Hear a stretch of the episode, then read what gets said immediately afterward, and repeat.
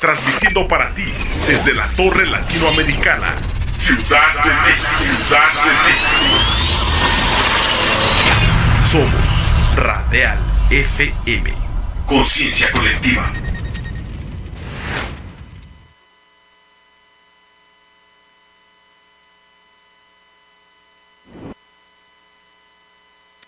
Hola, ¿qué tal amigos? Muy, pero muy buenas tardes tengan todos ustedes. El día de hoy tenemos unos grandes invitados en este su programa donde todos, absolutamente todos, somos el sistema educativo. Así es, amigo, así es, amiga. Cada vez que en la calle nos encontramos con algo que no nos agrada, eh, con las inundaciones, con los baches, todo lo que tiene que ver con la vida social, ¿qué crees, querido amigo, querida amiga? Tiene que ver con la educación. En efecto, todos conformamos una sociedad y la educación no solamente está en la escuela, sino está en casa y por supuesto en la escuela la formación académica. Entonces cuando utilizamos o cuando de alguna forma unimos esos dos universos, la educación, por un lado, desde casa, y la formación académica, nos volvemos mejores ciudadanos, mejores personas y sobre todo generamos una, eh, pues una convivencia mucho más sana en el mundo y nuestras sociedades. Pues bienvenidos a este programa hoy martes 28 de junio del 2022. Mi nombre es Alfredo Barrales y les doy la bienvenida a cada uno de ustedes a esta nueva emisión donde el día de hoy hablaremos eh, sobre las, la Olimpiada del Conocimiento Infantil. Y pues el día de hoy tenemos también una invitada muy, muy, muy especial aquí en la cabina de Radial FM. Para platicar de esto nos acompaña Jennifer Guatzín González, que es alumna precisamente de la escuela que en un momento les voy a comentar. Hola Jennifer, ¿cómo estás? Bien. ¿Eh? ¿Cómo te sientes? Excelente. Ah, qué bien, muy bien. Pues bienvenida aquí a la cabina. También nos acompaña Melanie Morales Méndez, que también es alumna de la escuela Agustín González Plata. Hola Melanie, ¿cómo estás? Muy bien, Alfredo, este, un poco nerviosa. La ¿Estás verdad. nerviosa? Yo también me siento nervioso, puedes creer eso. Pero me siento contento. Está padre sentirse nervioso, ¿no? Sí. Bienvenida, Melanie. También, por supuesto, nos acompaña Luz María Costa Salas. Ella es docente también de la primaria Agustín González Plata. Hola, Luz, ¿cómo estás? Hola, buenas tardes. Muy bien, muchas gracias. Muy Con bien. algo de nervios, igual que Melanie. Qué bueno, qué bueno. Todos estamos nerviosos el día de hoy. Qué bueno, qué padre. Pero la vista que tenemos, de verdad, yo creo que nos ayuda mucho a sentirnos menos nerviosos. Tenemos una vista maravillosa desde el piso 20 de la Torre Latinoamericana. Y también está con nosotros Griselda Reyes González. Ella es la directora precisamente de la primaria Agustín González Plata. Griselda, ¿cómo estás? Muy bien, también nerviosa como las chicas, Contenta de estar aquí. pero muy contenta, sí. Qué bueno, pues bienvenida. Bienvenidas a todas y de verdad, bienvenidos a todos y cada uno de ustedes que nos sintonizan el día de hoy. Bien, estábamos hablando precisamente de este tema que nos visitan pues desde la primaria Agustín González Plata y Agustín González Plata, déjenme decirles también que fue un gran docente que nació en Tlanepantla hace muchos años y que de alguna manera pues dejó eh, pues muchas bases en este tema de la docencia que en este programa pues tratamos, tratamos de ver cómo mejorar siempre los sistemas educativos a través de los medios de comunicación. Y bueno, platíquenos, directora, platíquenos un poquito sobre esta Olimpiada, qué se está haciendo. Y precisamente el día de hoy también como Jennifer pues está participando en todo esto. Platícanos, por favor. Bueno, la Olimpiada del Conocimiento se realiza cada año. El año pasado no se realizó precisamente por las situaciones de pandemia.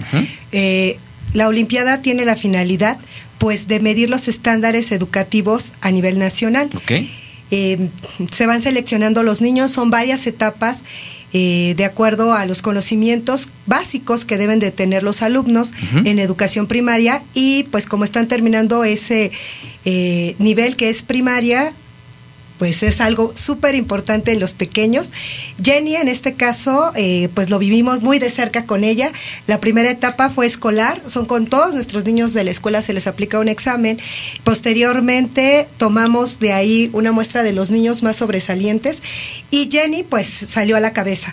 Posteriormente Que se todos son inteligentes. Que todos son muy inteligentes, pero claro ahí en, sí. en- en ese punto, ¿no? Y, y es rescatable lo que acaba de mencionar porque eh, la pandemia sí nos dio muy fuerte al sistema educativo. Eh, nos vimos envueltos en muchas situaciones, primero como profesores, cómo acercábamos la educación a los niños. No estábamos preparados para utilizar los medios de comunicación, no sabíamos qué nos venía. Sin embargo, los maestros salieron avante, entonces a, trabajar con nuestros niños. Eh, no, y los padres de familia también. al final también tener, ahora nos metíamos como docentes hasta la cocina, ¿no?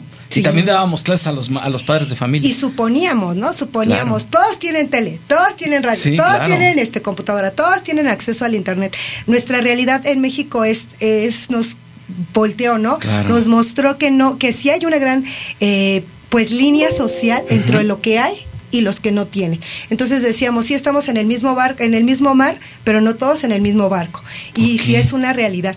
Entonces eh, es rescatable porque Jenny pues es un trabajo de su profesora a distancia. Ella fue su profesora de quinto grado y es un trabajo a distancia y posteriormente entramos a este año escolar y pues es un trabajo en presencial. Entonces, pues obviamente es el cambio también para la pequeña y la maestra, ¿no? Retomar con sus alumnos. Eh, y no perder esa línea de trabajo. Eso es muy importante. Por supuesto, Luz, platícanos, a ver, ¿qué, ¿qué se siente trabajar con los pequeñines y de alguna manera pues irlos impulsando a lograr lo que de alguna forma Jennifer ha estado logrando.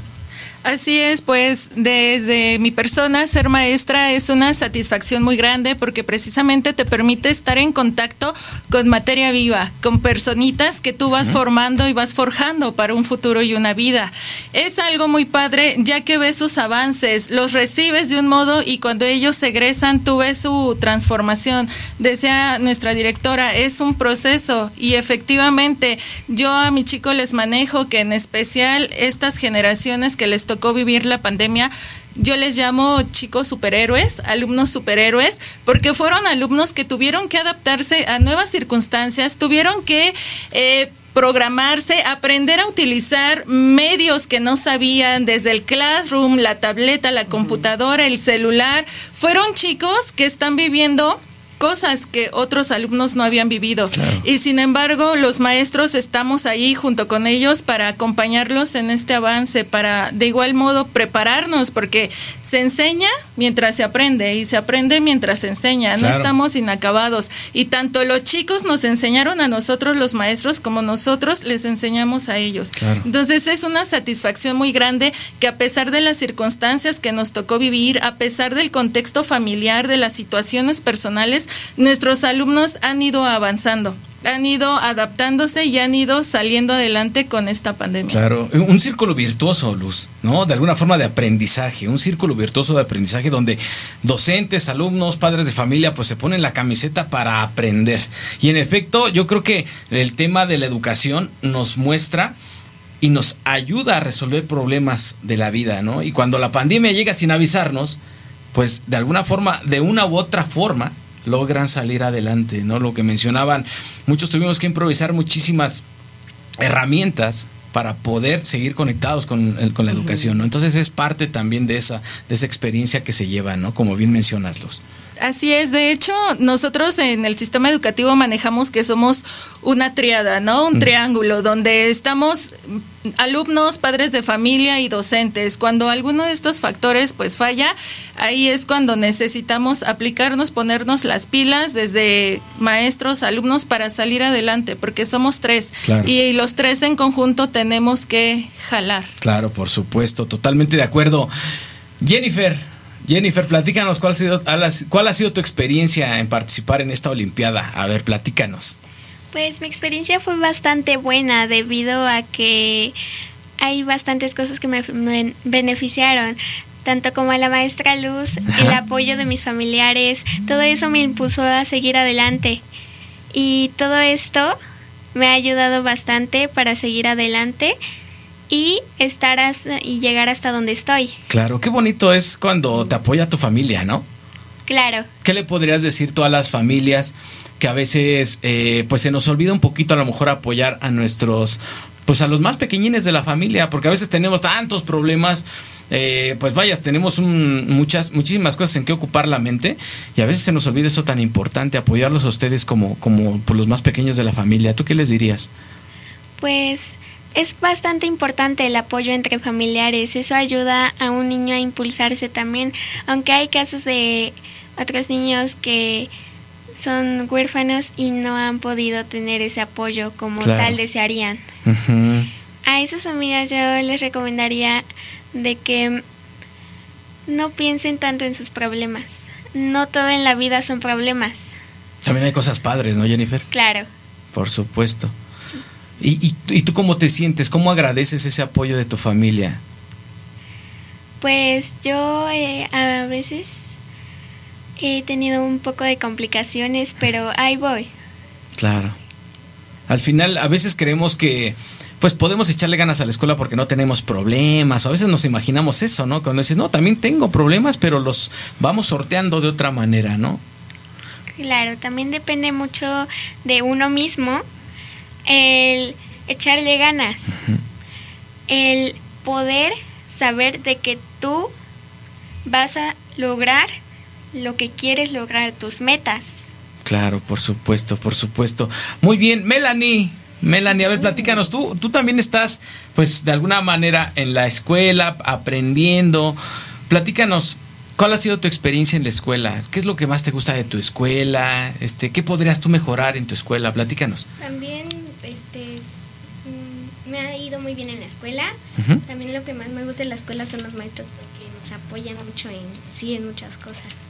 Este, lo que me gustaría cambiar de la escuela son sus problemas, o sea, problemas de que los niños a veces no tienen disciplina y cosas así. Me gustaría cambiar eso. ¿Te gustaría mejorar en eso? ¿No? ¿Y qué crees que puedes hacer tú para mejorarlo? Bueno, empezaría por mí primero y ya después empezaría por los demás para que así formemos una cadenita de buenos alumnos. Claro, por supuesto. ¿Tú qué les puedes decir a tus compañeritos eh, cuando pues, vamos a la escuela? Porque yo también fui a la escuela, aunque no lo crean. Y pues a veces no, no, no tenemos los mejores comportamientos, ¿verdad? Los que podríamos. Porque a veces somos muy inquietos. Yo era uno de esos niños que era muy, muy inquieto, muy travieso.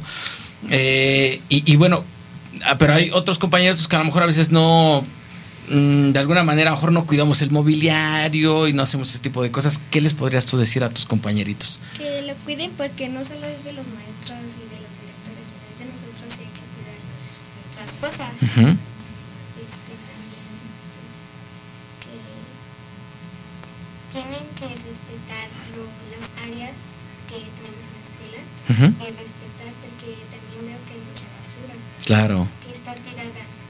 Y cuando salgo al recreo, a veces la maestra luego nos termina llamando la, atención porque piensa que la basura es de nosotros, sino que claro, por viene supuesto. desde los niños más pequeñitos y nos la recogen. Claro, claro. Y, y a los padres de familia, Melanie, ¿tú qué les podría decir para que sigan apoyando a, pues a los alumnos, en este caso como a ti que, o, o a Jennifer, pues para que vayan alcanzando sus sueños? ¿Tú qué les podrías decir a los padres de familia? Mm, pues lo mismo que dice Jenny, que hay que también, este, que no solo existen problemas, sino que también existen personas que necesitan más la ayuda que los problemas. Claro. Por supuesto, muy bien. Hablando precisamente de, de esto que es tan importante, directora, háblenos un poquito de la educación y la inspiración, porque eso es importantísimo, ¿no? El inspirar a los niños, tanto padres de familia como docentes, cómo lo hacen precisamente en la escuela. Bueno, la escuela eh, Agustín González Plata es una escuela que ya es de tradición porque mm, tiene, en, me parece que 22 años de... ¿De, existir? De existir. Y lo sorprendente es que ya llevan, ¿no? Por ejemplo, los abuelitos empiezan a llevar a sus niños. Oh, genial. Y tienen esa confianza en los compañeros maestros, en, en, saber que van a estar seguros, en que es un lugar donde la educación pues está trabajando constantemente. Eh, la inspiración, pues obviamente tiene que surgir, eh, motivar a los profesores para que ellos a su vez con sus pequeños encuentren yo veo en mis compañeros maestros como que cada uno tiene un don especial. Ah, algo en algo, ¿no? este, y somos, yo a veces les decía, somos como una familia. A veces nos peleamos en algo, pero terminamos este pues ya disculpándonos y haciendo las paces, Sí, ya haciendo las paces. Divirtiéndose también en la parte, ¿no? claro, y eso es importante también, eh, eh, las relaciones de trabajo va a beneficiar a nuestra escuela, porque los maestros también se van a sentir a gusto, estar a gusto con sus alumnos, eh, el saber que tienen esa libertad de cátedra, de, de, tener un objetivo. Yo veo que cada uno de los maestros tienen un objetivo diferente. Sí, claro. Eh, algunos a lo mejor son excelentes en matemáticas, unos en español, y cada uno, yo les digo, ustedes es como ir enamorando a sus sí, alumnos. Por supuesto. Y eh, por qué un niño desea ir a la escuela. ¿O por qué no? O por qué no, es, exactamente. Es sí, claro, ambas, sí, sí. ambas son muy eh, importantes. Y los niños, pues también los profesores, ¿no? O sea, ¿por qué tienes más faltas de inasistencias, no? A lo claro. mejor por ahí, ¿por qué te está, sí. ¿qué está sucediendo? Y todo este tipo de situaciones eh, es irlos observando, ¿no? Sí. Desde mi punto, eh, como directora, es apoyarlos a ellos. Claro. Eh, la parte pedagógica es bien importante y a veces desde el, el, el lugar que yo estoy, nos vamos más a veces a la parte administrativa uh -huh. y dejamos de lado el acompañamiento con los compañeros claro. en esa parte académica. Claro. Y creo que eh, nuestra educación, y yo espero que ahora con, con estas nuevas reformas educativas, claro. sí nos permitan a los directores acompañar más a los maestros en esa parte académica. Claro. Porque pues eh, somos apoyo, más que estar juzgando, somos un apoyo para los profesores Exacto. y a lo mejor ir direccionando cómo están trabajando cada uno en sus grupos sí, claro. para tener un mejor pues eh, beneficio para los niños. Uh -huh. Ahorita tuvimos eh, este este apoyo con Jenny, ella sobresale. Eh, eh, es muy bien sabido que la maestra Luz en nuestra zona escolar es sobresaliente. Ella es una persona muy, muy dedicada. Eh, pero así como la maestra Luz sobresale con su alumna, yo le puedo asegurar que cada uno de mis compañeros maestros sobresalen en algo. Que los vamos a tener Ajá, aquí. Claro ¿no? que Ya estamos sí, haciendo sí, el compromiso. sí. Cada uno, así sí, que váyanse sí, preparando, ¿no? Y se traen a, a sus alumnos también, por sí, supuesto. eso, eso eh, ellos, yo cuando yo llego a trabajar con ellos, les decía, yo eleg, eh, estoy eligiendo esta escuela Claro. porque yo veo cosas muy buenas en cada uno de ustedes. Y quizá ellos no se las ven, ¿no? Porque luego nos pasa así, no nos vemos a nosotros mismos. claro. Y sí, ellos son, este, son buenos profesores. También creo que a veces eh, tienen ellos, como todos, ¿no? Tenemos caídas y nos Sí, volvemos claro, a levantar. claro. Y creo que los que nos levantan como profesores son nuestros alumnos. Y esa es nuestra mayor inspiración. Eh, para que nuestro país pues salga avante, porque eh, de la educación básica en México sí necesita que le, le entremos con todo. Con todo, por todo. supuesto, sí, sí, por sí. supuesto. Y buscar, ¿no? Los profesores buscar todos esos apoyos, porque yo el día de hoy estoy aquí, pero sé que estas dos pequeñas, Sí. lo que están viviendo el día de hoy, a ellas les está impactando en su vida. Claro, por Usted supuesto. comenzó platicando de este del nombre de nuestra escuela. Sí. Entonces, él cuando él era pequeño, Agustín González Plata, está en la escuela y llega don Benito Juárez. Ok, lo Y él- conoció. Y, lo conoció. Y para él eso parte su vida porque Sí. eh, él siempre que comenzaba algo, comenzaba platicando esta anécdota. Claro. Y entonces eso es lo que lo entusiasma, ¿no? Algo que en sus vidas los van a impactar. Claro. Nosotros tenemos la fortuna de que la mami de Melanie nos hace la invitación. Claro. Y lo primero que uno dice es, yo voy. Sí, claro, por supuesto. Yo me dice la maestra de luz, pero no nos vamos a poner nerviosas, no importa. O sea, hay que decir Claro, que sí. eso es importante. Porque creo que lo, lo más in- interesante, aparte de hablar de educación, creo que estas pequeñas tienen que tener ese contacto, ¿no? Salir de la escuela, Claro. porque no solo todo es libros, sino tienes que vivir más allá. O sea, Ampliar la visión. Sí, desde el viaje que, que realizamos, Claro. este, dónde nos quedamos de ver, cómo vamos a llegar aquí. Cuando llegan, ven la torre, Sí. dicen, estamos en la ciudad, ¿no? Ah, tenemos Claro. que subir, ¿no? Claro, claro. y todo eso este, es impactante para nuestros alumnos. Y tenemos que buscar más allá. La educación básica no solamente a veces creemos que estamos muy cerrados, ¿no? Solamente es mi escuela como una caja negra, ¿no? Este, y lo que pasa Sí. en mi salón nadie Sí, más sí. va a saber. No, yo creo que tenemos que salir más allá Claro. y sobre todo para nuestros alumnos, darles ese, ese, esas vivencias y también como profesores, ¿no? Eh, compartir todos los, los aprendizajes que tenemos en relación de la educación. Claro, por supuesto. Entonces eso es bien, bien interesante. ¿no? Ay, qué padre. Y la verdad, mira, ¿sabes qué pasa, directora? Transmites una vibra tan padre y tan la pasión de que dices, y eso es realmente lo que admiro mucho de los profesores, Sí. la pasión que dicen.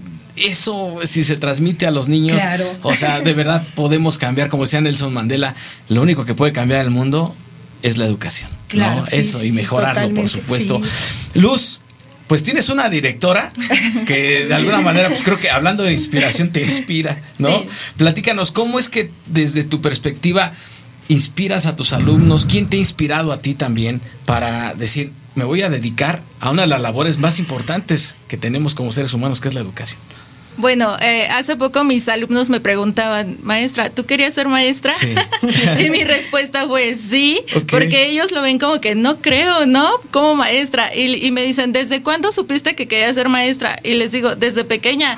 Yo jugaba a ser la maestra con mis muñecos. Y me dicen, ah, entonces creo que viene desde ahí, desde ese gusto desde pequeña por ser maestra, pero quiénes estuvieron detrás de ese interés o de ese gusto.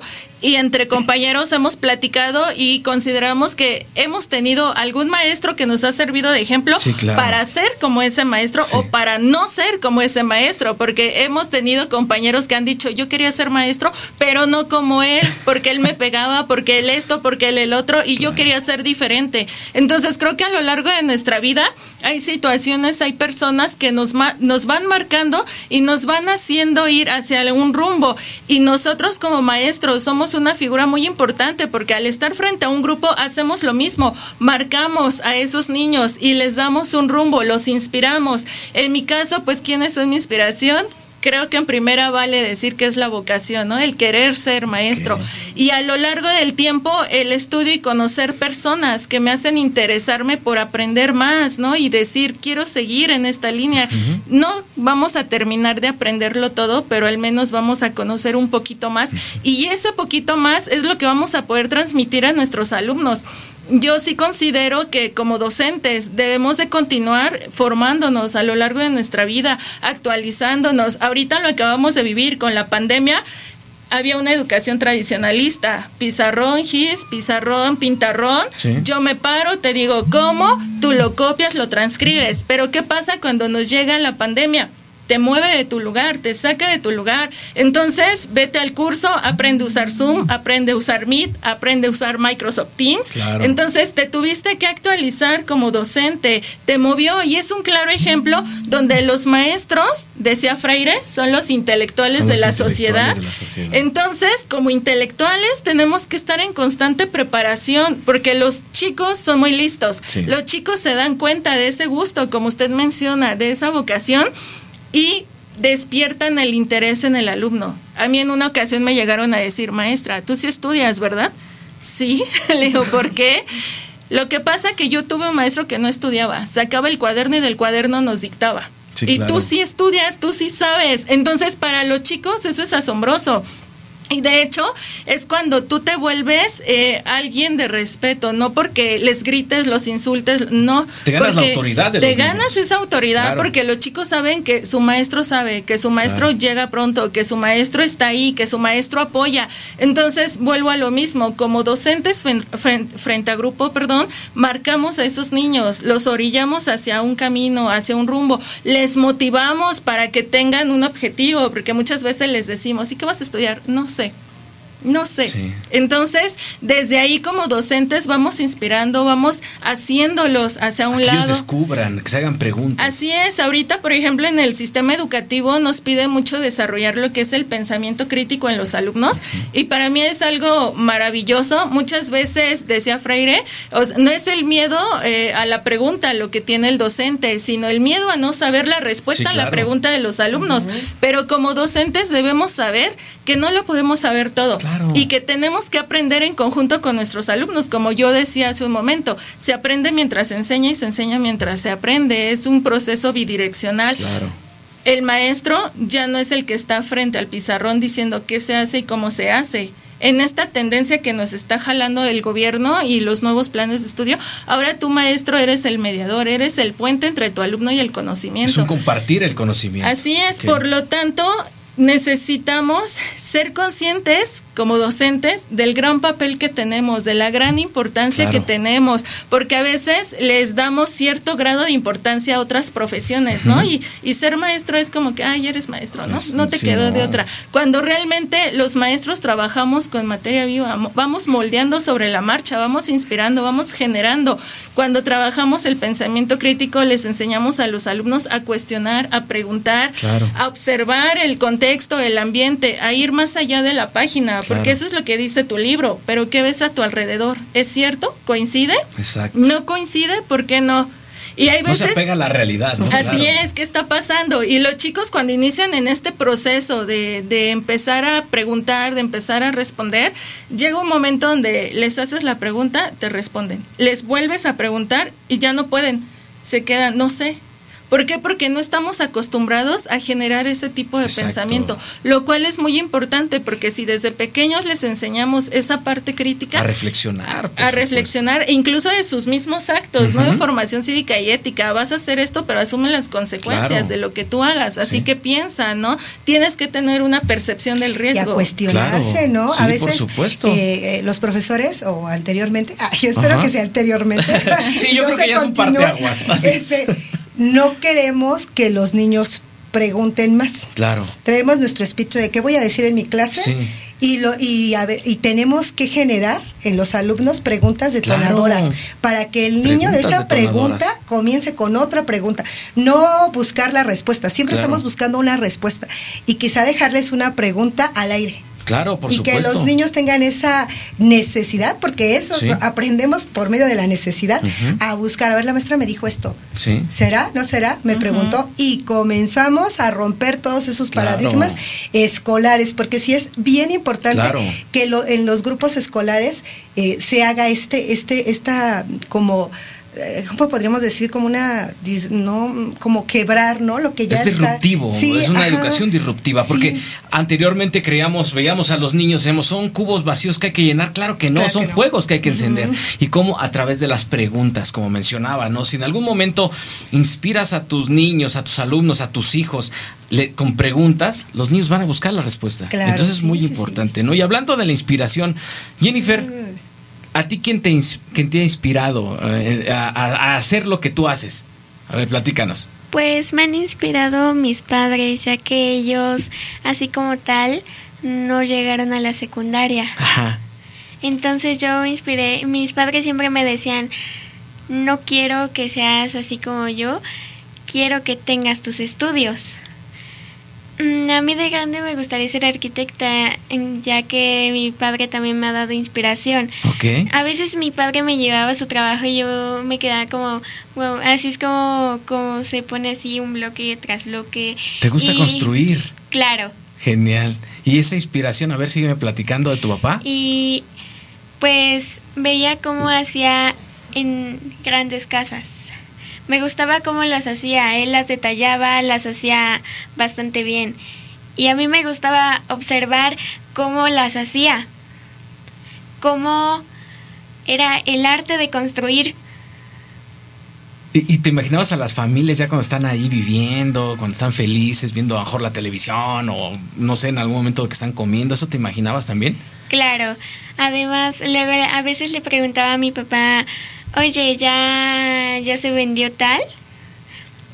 Y pues me decía sí, no, y a mí también me emocionaba, aunque de pequeña mi, mi sueño era ser estilista, porque a veces mi mamá cuando iba a la estética yo veía cómo la arreglaban y yo también decía como que, wow, Sí, claro. Y eso te llenaba mucho de inspiración. claro. ¿Y cómo, cómo, cómo nos llenamos de inspiración en los pequeños detalles? ¿No? Eso es bien importante. Fijarnos en los pequeños detalles, Claro, ¿no? sí. Melanie, la inspiración, ¿qué significa para ti?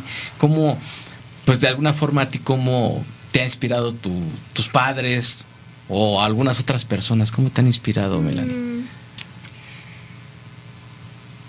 Para mí la inspiración es de seguir a alguien que hace un, mm, pues así, algo que le gusta correctamente, que lo hace con esa pasión, así como dicen que los maestros dicen, ah, es un trabajo insignificante, pero no, también los maestros tienen esa pasión por enseñar a los alumnos Claro. Y también como dice la maestra Luz y también la directora, este que no solo los maestros nos enseñan, sino que nosotros le enseñamos cosas a los maestros. También como dicen, tienes que meterte a las clases en línea y así. También los alumnos saben más, pues prácticamente Claro. nacieron con el teléfono, con la tablet Adelante, agarrada a las manos, ¿no? Entonces era así como de, ah, maestra, Ajá. Ah, maestra, este, ah, mire, píquele aquí, ah, maestra, píquele allá. Así que era muy, muy fácil Ajá. que también los maestros aprendieran. Ok.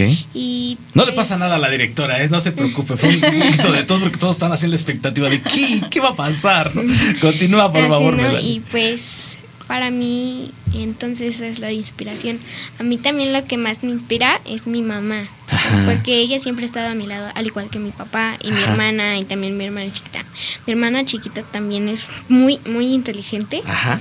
Tiene una capacidad increíble y, y también no solo ella aprende de mí, sino también yo aprendo de ella. Claro. Aprendo nuevas cosas, como que ella también aprende inglés, ¿no?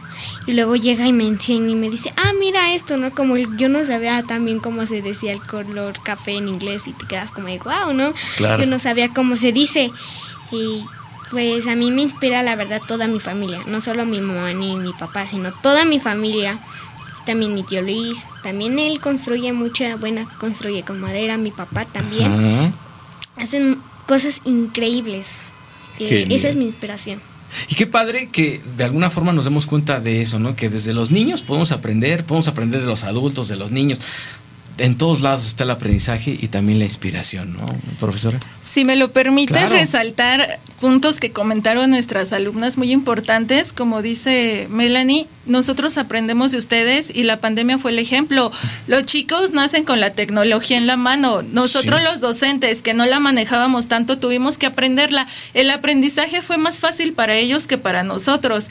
Y sí, se dieron estos casos donde chicos, ¿dónde le hago aquí? ¿Dónde le hago acá? ¿Cómo pongo el fondo? Y los chicos desde su casa, hágale aquí, maestra, hágale acá. Aquí, aquí. Entonces, es un claro ejemplo de que los chicos no son un cubo vacío, no son un saco vacío, sino que tienen un conocimiento y la escuela es ese espacio tan importante donde ese conocimiento se va a ir perfeccionando, porque a veces los niños de primero entran, ¿por qué existe el día y la noche? Porque el sol se va a su casa, el sol se mete. Sí. Ah, ok, y ese es su conocimiento, ese es su contenido que él ha logrado, ¿no? Por lo que ha visto, lo que ha vivido. Pero cuando estamos dentro de la escuela, los docentes ayudamos con ese conocimiento, mediamos entre lo que el chico trae y lo que tiene que descubrir a través de las situaciones auténticas que les tenemos que colocar.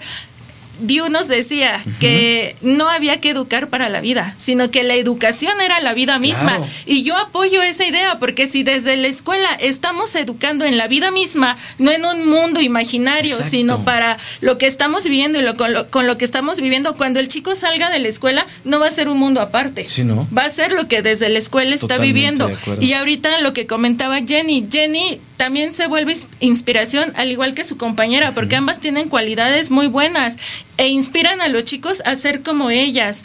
Eh, son un fenómeno actualmente, ¿no? Claro. Llama la atención de los chicos y les genera la curiosidad. Y yo resalto la parte que dice Jenny, me inspiran mis papás porque ellos llegaron nada más hasta la primaria y era algo que sí en algún momento me puso emocional porque dije, Jenny, sus papás, primaria, primaria. Y Jenny a su corta edad lo que ha conquistado y estoy segura que puede llegar a más, ¿no? Claro. Pero de cierto modo porque tiene esa inspiración, porque su mamá se lo ha comentado, se lo ha pedido.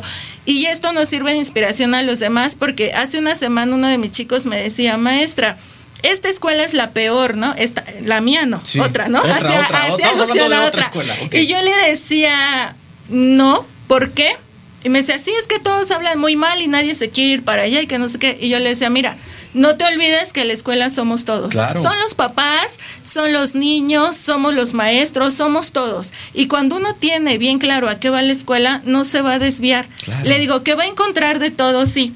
Pero si tú sabes que a la escuela vas a aprender, vas a aprovechar al máximo ese conocimiento. Y creo que Jenny, su compañera, es lo que hace, ¿no? Vamos a la escuela, sabemos a lo que vamos y lo hacemos de la mejor manera. Aprovechamos. Entonces, no es que la escuela sea buena o mala, simplemente que tenemos que aprovechar lo que esté en nuestras manos y hacer grandes cosas con lo que se nos brinda y seguir adelante, continuando. Totalmente de acuerdo. Fíjate que, que mencionas algo bien interesante, Luz. Eh, en mi caso, yo estudié en escuela pública, ya hasta un nivel ya de posgrado, estudié en una escuela privada. Pero en todo ese camino, entonces anda- andamiaje desde, desde el kinder hasta el doctorado que llegué a terminar, no me enseñaron a manejar dos cosas, dinero y emociones.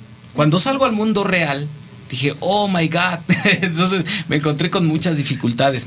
¿Qué, eh, de alguna manera, ¿qué, qué- qué van implementando? A lo mejor hasta incluso de forma personal, cada maestro, cada maestra, en decir, bueno, yo les puedo enseñar a mejor esto en el tema emocional y en el tema de, del dinero a los alumnos? Pues mira que no estamos tan desvirtuados. Eh, la educación, eh, sí como crítica, pues tiene eso, ¿no? Salen programas, se quedan por décadas y luego ya nos acordamos que hay que cambiar el programa, lo cambiamos el programa, el plan de estudios. Entonces, de cierto modo, la escuela tiene que ir a la par a la par de los tiempos de lo que estamos viviendo.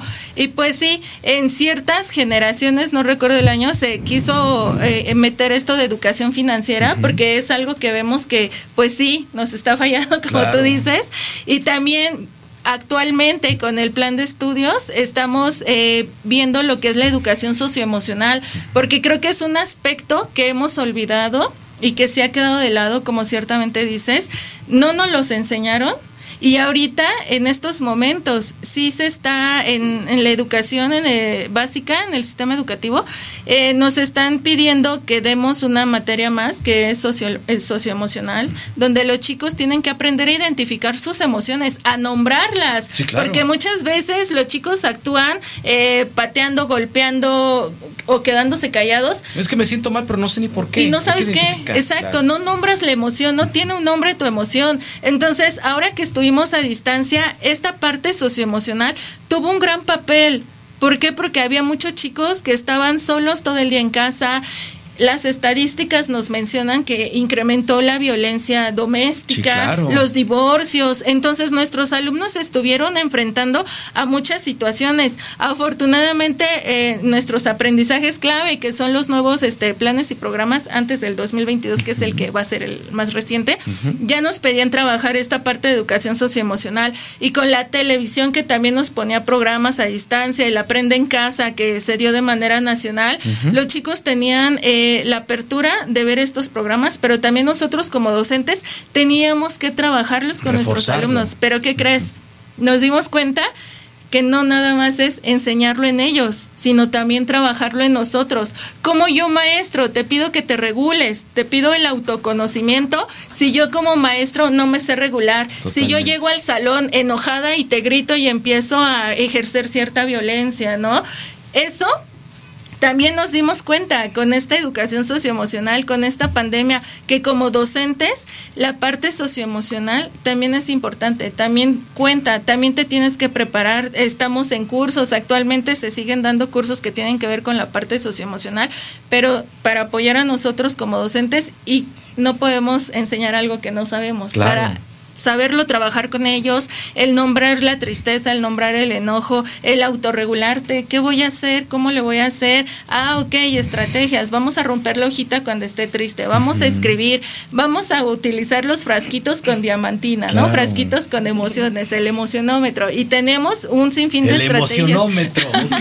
Así es, entonces tenemos que ocupar de todo precisamente para encaminar a los chicos. Claro. Por eso es que coincido que la educación tiene que ir a la vanguardia la, la, educación no puede permanecer estática por mucho tiempo. La educación tiene que estar en constante cambio y más en estos tiempos donde la sobreinformación nos está rebasando porque tenemos el internet, los celulares, las tabletas.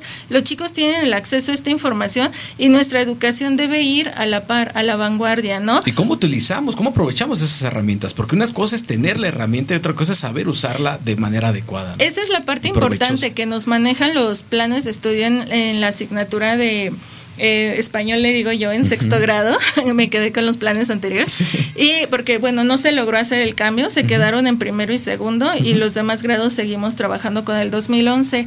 En esta asignatura sí se menciona el aprender a usar la información, la búsqueda de información y la selección. De la, y la comunicación, ¿no? Las, las TIC. Ese es el uso de las TIC, ah, ¿no? Aprender a usar la computadora, el celular. las aprendes a utilizar, pero ahora aprende a buscar la información. Ah, ¿En qué páginas las vas a buscar? Ya que buscaste información, selecciona esa información, qué información sí te sirve, qué información no te sirve.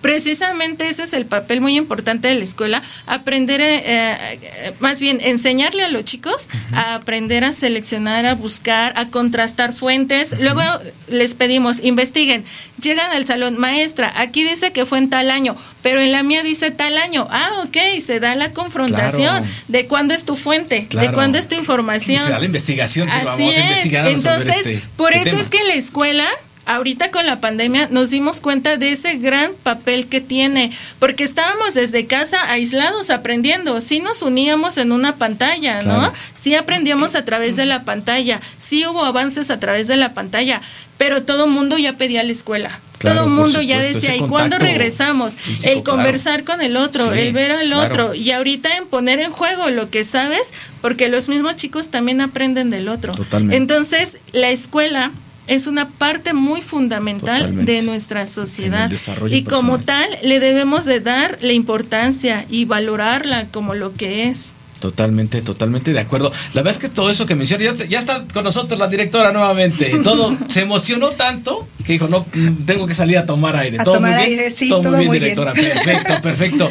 Jennifer, platícanos un poquito sobre este tema también del entusiasmo, de cómo los compañeritos podrían entusiasmarse? ¿Cómo, ¿Cómo lo has hecho tú? A lo mejor ellos van a descubrir su propia forma de entusiasmarse, pero ¿cómo podríamos hacer eso en los compañeritos? Claro, también el entusiasmo también tiene que ver con la inspiración. También como decía Plutarco Elías Calles, el cerebro no es un vaso por llenar, sino una lámpara por encima. Exactamente. Eso también tiene que ver con la inspiración y el entusiasmo. El entusiasmo también se puede dar con la inspiración, tanto como la inspiración con el entusiasmo. Ambos son relacionados y uno también puede llegar a hacer grandes cosas. Tiene ambas cosas, eh, inspiración y entusiasmo. ¿Sería importante creer que podemos hacerlo? Claro. ¿Por qué? Ya que creer que tú puedes es como que te estás dando ánimo a ti mismo como que tú te estás así llenando... Llenando el corazón, podríamos decirlo. Claro. Porque a veces no, hablamos de temas del corazón cuando son tan importantes, ¿no? Claro. ¿E-, ¿Eso qué tan importante será en la educación, Jennifer? También las emociones. Hay veces en las que las emociones también influyen en la educación. Totalmente.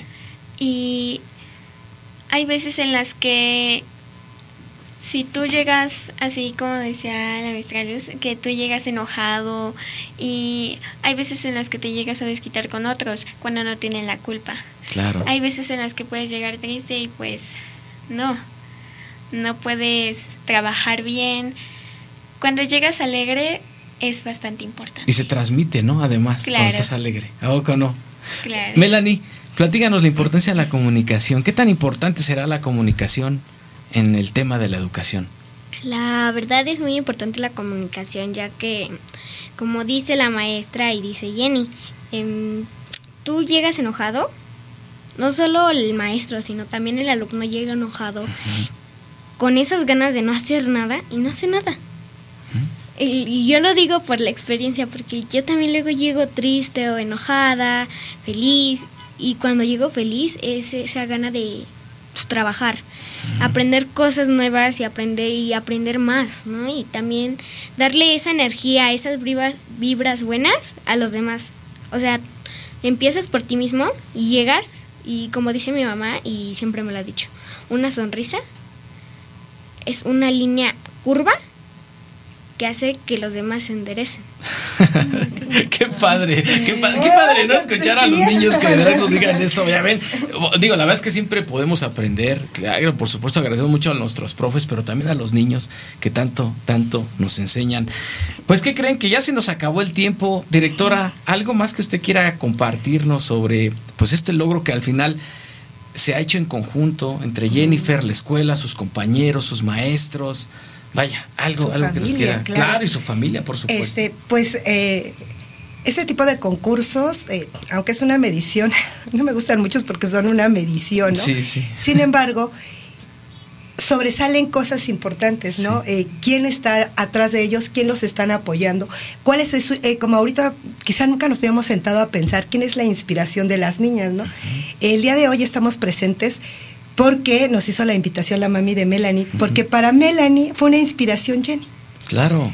Eh, en la escuela la recibimos, la hicimos una, no podemos hacer un gran festejo por la situación de pandemia y demás, pero le hicimos una, una recepción donde sus papás junto con Jenny pues este les dimos ese aplauso de posteriormente el día que iba a presentarse ya a la etapa región eh, la escuela les preparó pues también una, una sorpresita por ahí para Jenny. Jenny no lo sabía. Eh, la maestra Luz junto con sus niños planearon todo todo todo un show para Jenny porque Jenny estaba muy nerviosa. Entonces eh, la maestra Luz me dice maestra cómo ve esto esto eso qué hacemos no pues así y pues todos no a este, hacer todo un show de que Jenny no supiera, la encerramos en la dirección mientras en el patio estaban preparando todo. Y todas estas situaciones a Melanie le generó ese, esa inspiración, ese ánimo. Y, y, el motivo de estar aquí es porque de una sola cosa generamos grandes cosas. Entonces ese es este un gran, gran logro, yo creo, que nuestra institución tenga este, esté sobresaliendo, pero sobre todo eh, que estas pequeñas pues se llevan esta gran experiencia. Claro, totalmente de acuerdo con usted, directora. Luz, ¿algún último mensaje que quieras, quieras dar a tus alumnos, a tus padres de familia, a quien tú quieras? Ok, a la sociedad en general. adelante, por supuesto. Empiezo desde los alumnos, nuestros chicos, eh, que aprovechen la escuela al máximo, ¿no? Que tengan bien claro a qué vamos a la escuela. Ese rato eh, nuestra compañera nos mencionaba, ¿no? No hay respeto, pasa eso, que tiene que ver con la educación desde casa también. Pero cuando sabemos a qué se va la escuela y que todos aprendemos de todos, generamos una nueva dinámica a pesar del contexto del que provenimos, ¿no? Entonces, para mí la educación es un factor de cambio un factor de transformación desde los chicos para toda la sociedad en general. Entonces yo hago la invitación a nuestros alumnos a ser chicos que no le tengan miedo a la pregunta, que cuestionen, que pregunten, y a mis compañeros docentes que no le tengan miedo a la pregunta, que acepten la pregunta, y si no lo sé, junto contigo alumno, investigo, cuestiono. Y a los papás, esta parte importante que nos decía Jenny, no todo es problemas. Nuestros alumnos van a ser alumnos de tal edad por cierto tiempo. Ellos van a ser padres toda la vida. Entonces, en esta etapa tan importante de formación, no los descuiden, estén al pendiente. Sabemos que tenemos situaciones que no podemos dejar, como el trabajo, tal vez el estudio, situaciones que nos rebasan, pero recuerden que no es calidad, no es cantidad, sino calidad. Entonces, el tiempo que yo le destine a mi hijo, que sea un tiempo bien dado, un tiempo de reflexión, de plática, desde qué hiciste hoy en la escuela, cómo te fue. Y a mis compañeros docentes, el continuar la formación, el continuar aprendiendo, porque nunca terminamos de aprender, pero en ese camino nos vamos encontrando con personas que son inspiración. Y yo le puedo decir que en mi trayectoria, sí me he encontrado con varios maestros, en especial una maestra de, de mi maestría y doctorado que se llama Irma, que ha sido gran inspiración para mí, ¿no? Y no nada más en la cuestión académica, sino también en la cuestión humana, como persona, ¿no? Desde el preguntarle al chico, ¿cómo te sientes hoy? Un saludo para la maestra Irma. Digo, si puedes mencionar sus apellidos también para que sepa que se estamos dando no. Pues sí, a todos los que nos han formado, ¿no, De verdad, por supuesto. Así es, a todos los que han estado en este camino de, de formación, de aprendizaje y dejar bien en claro que estamos en constante aprendizaje, porque como decía hace rato, se enseña mientras se aprende y se aprende mientras se enseña. Dentro de la escuela, dentro de la casa, en la calle, en la tele, en los espectaculares. Entonces tenemos que aprender a discernir bien qué estoy aprendiendo y para qué lo estoy aprendiendo. ¿No? Y también buscar esa información, investigar, cuestionarme, seguir generando conocimiento, porque no todo está dado, sino generar más. Seguir aprendiendo todo el tiempo. Bueno, antes de pasar con las chicas, voy a dar a lectura algunos de los saludos que nos envían. Carmen Telles, qué gusto ser parte de la comunidad Agustín González. Saludos para ti, Carmen Telles. Lupe Méndez nos manda saludos. Adri Palacios dice: La importancia de ser de, siempre tener estabilidad emocional es muy importante. Nos dice Pau P. también nos dice felicidades y manda saludos a los maestros. Mi querido Beto Vivanco, excelente tema. Un abrazo para ti, mi querido Beto. Francisco Forontana nos manda un amor y paz, por supuesto, también para ti. Eh, Adri Palacio nos dice, ahora como mamá es súper importante la calidad de estudios que les damos a nuestros hijos. En mis tiempos no era algo tan importante. Sí, a veces como que no, no, no, no damos la importancia ¿no? a, los aprendizajes que, tenemos. Raquel Rosas nos manda muchas felicitaciones, saludos a todos. San Pedro Onofre Isabel María nos dice felicidades a la escuela primaria Agustín González Plata. Bel González nos manda un corazón y nos dice oh. que muchas felicidades a todos. Y por supuesto, también, de verdad, todos, Erika Zuno, eso Melanie, felicidades, ya te mandó un saludo también a ti, por supuesto. Y bueno, pues nos manda saludos muchísimas personas. Aurora Cruz nos dice felicidades a la comunidad escolar Agustín González Plata. Un abrazo, maestra Auro. Un, saludo. yo también. supervisora. Claro, nuestra supervisora, perfecto. Entonces voy a dar otro, otro de los mensajes que dijo, si no nos va a regañar. felicidades a las comunidades escolares adscritas a la supervisión escolar P090, las mejores del municipio de Nicolás Romero en el Estado de México. Saludos a todos. Y también Nefta Estebeben dice, excelente transmisión, más apoyo a las escuelas, docentes y alumnos. Con estos temas, felicidades a todas las personas que hicieron posible esta transmisión por supuesto, de verdad, y gracias a ustedes también que las hacen posible y que de alguna manera pues se conectan con nosotros para seguir mejorando nuestros sistemas educativos.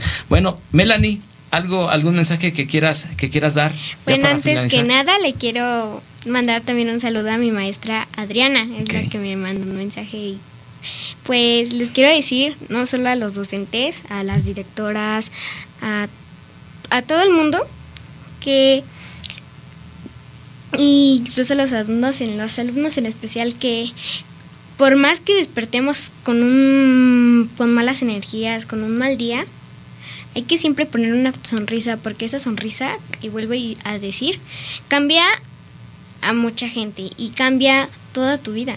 Claro. Si uno cambia, todo cambia, Melanie. Perfecto. Muy bien, muy bonito mensaje. Jennifer, vamos a cerrar contigo, pero te quiero pedir algo. Mencionanos el nombre de tu papá y de tu mamá, por favor. Eh, mi papá se llama Saúl Washim Bautista. Don Saúl. Sí. Ok, perfecto. Y mi mamá se llama Minerva Antonieta González Gómez. Ok, ¿qué le dirías a don Saúl y a doña Minerva? Gracias por todo el apoyo que me han dado, todas sus buenas energías, todo lo que me han brindado. Gracias. Gracias. Y con eso nos vamos a despedir, queridos amigos. Muchísimas gracias por haber estado aquí. ¿eh? Maestra Luz. Gracias. Graciela, Melanie, Jennifer, muchísimas gracias, de verdad. Espero que se la hayan pasado bien. ¿Cómo se la pasaron? Bien. Nos divertimos haciendo radio, ¿no? Sí. ¿Verdad que sí? ya no tenemos nervios. Exactamente. bueno, pues de verdad agradecerles muchísimo y agradecer a cada uno de ustedes que eh, se conectó, que nos acompañó en esta emisión. También agradecerle, por supuesto, a Magda Méndez que hizo posible que esta escuela precisamente pues nos acompañe el día de hoy junto con las personas que conforman la institución. De verdad, muchísimas gracias a todos ustedes. Muchas gracias también ahí detrás del cristal al buen Brian Neri que hace posible esta transmisión, a Erika Zuno, a Edgar Eslava, eh, Pamela Legorreta, Andrea Lavés, vaya, todo el equipo, a Juvenal Becerra, a don Memo Cañongo, a todo el equipo de Radial FM, de verdad, muchísimas, muchísimas gracias. Mi nombre es Alfredo Barrales, yo me despido y sean felices y recuerden que todos todos, todos somos el sistema educativo. Hasta la próxima, amigos. Cuídense mucho y sean felices. Bye, bye. Bye. bye. Gracias.